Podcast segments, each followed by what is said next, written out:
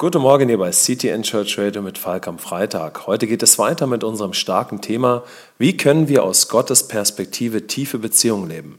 Für diese Frage nutzen wir gerade einen ganz bekannten Abschnitt aus der Bibel, in dem das Leben der ersten Christen beschrieben wird und wie sie eine sehr intensive Gemeinschaft miteinander erlebt haben.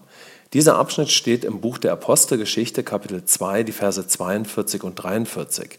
Dort heißt es, alle in der Gemeinde ließen sich regelmäßig von den Aposteln im Glauben unterweisen und lebten in enger Gemeinschaft, feierten das Abendmahl und beteten miteinander.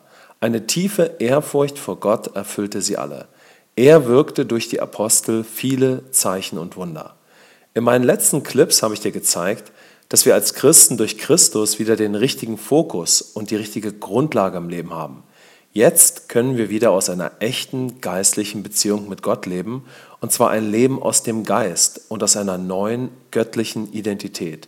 Ein Leben, wo unser Fokus nicht auf uns selbst und unsere Aktivitäten gerichtet ist oder auf das, was wir uns alles durch Beziehungen erhoffen. Durch Christus haben wir also erst wieder die richtige Grundlage für unser Leben und auch für intakte Beziehungen, so wie Gott sie liebevoll für uns geplant hat. Und dann habe ich dich gefragt, ob du eine solche Beziehung zu Gott durch Christus schon hast und vor allem, wenn du eine solche Beziehung schon hast, ob du schon überzeugt aus dieser geistlichen Beziehung mit Gott lebst. Das ist ja dann für einen Christen das Entscheidende. Lebst du als Christ schon bewusst ein Leben aus der Beziehung mit Gott, unter seiner Führung, ein Leben aus deinem neugeborenen Geist, in deiner neuen Natur? Ist das dein Fokus, am besten Tag und Nacht für dein ganzes Leben und natürlich auch für dein Leben in Beziehungen. Denn unser ganzes Leben besteht ja aus ganz vielen Beziehungsfeldern. In der Familie, auf der Arbeit, der Schule, der Uni, überall leben wir in Beziehungen. Und damit komme ich wieder zu unserem Bibelvers aus der Apostelgeschichte 2.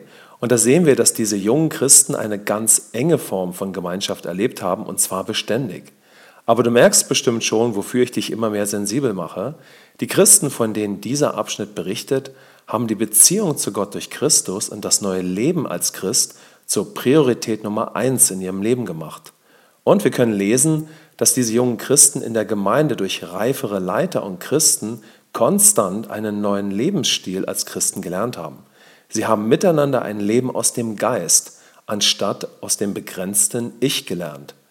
Der Punkt, den ich dir damit heute also mitgeben möchte, ist, wenn du deine Beziehung zu Gott und dein neues Leben als Christ auch miteinander in der Gemeinde zur Priorität Nummer eins in deinem Leben machst, schaffst du konstant die besten und die richtigen Grundlagen für dein ganzes Leben und auch für gesunde Beziehungen aus Gottes Perspektive. Oder anders ausgedrückt, die beste Investition für dein Leben und für Beziehungen ist Leben aus Christus, Leben aus dem Geist, Leben aus Gott, wie er es designt hat. Und das miteinander. So wirst du starke Beziehungen haben.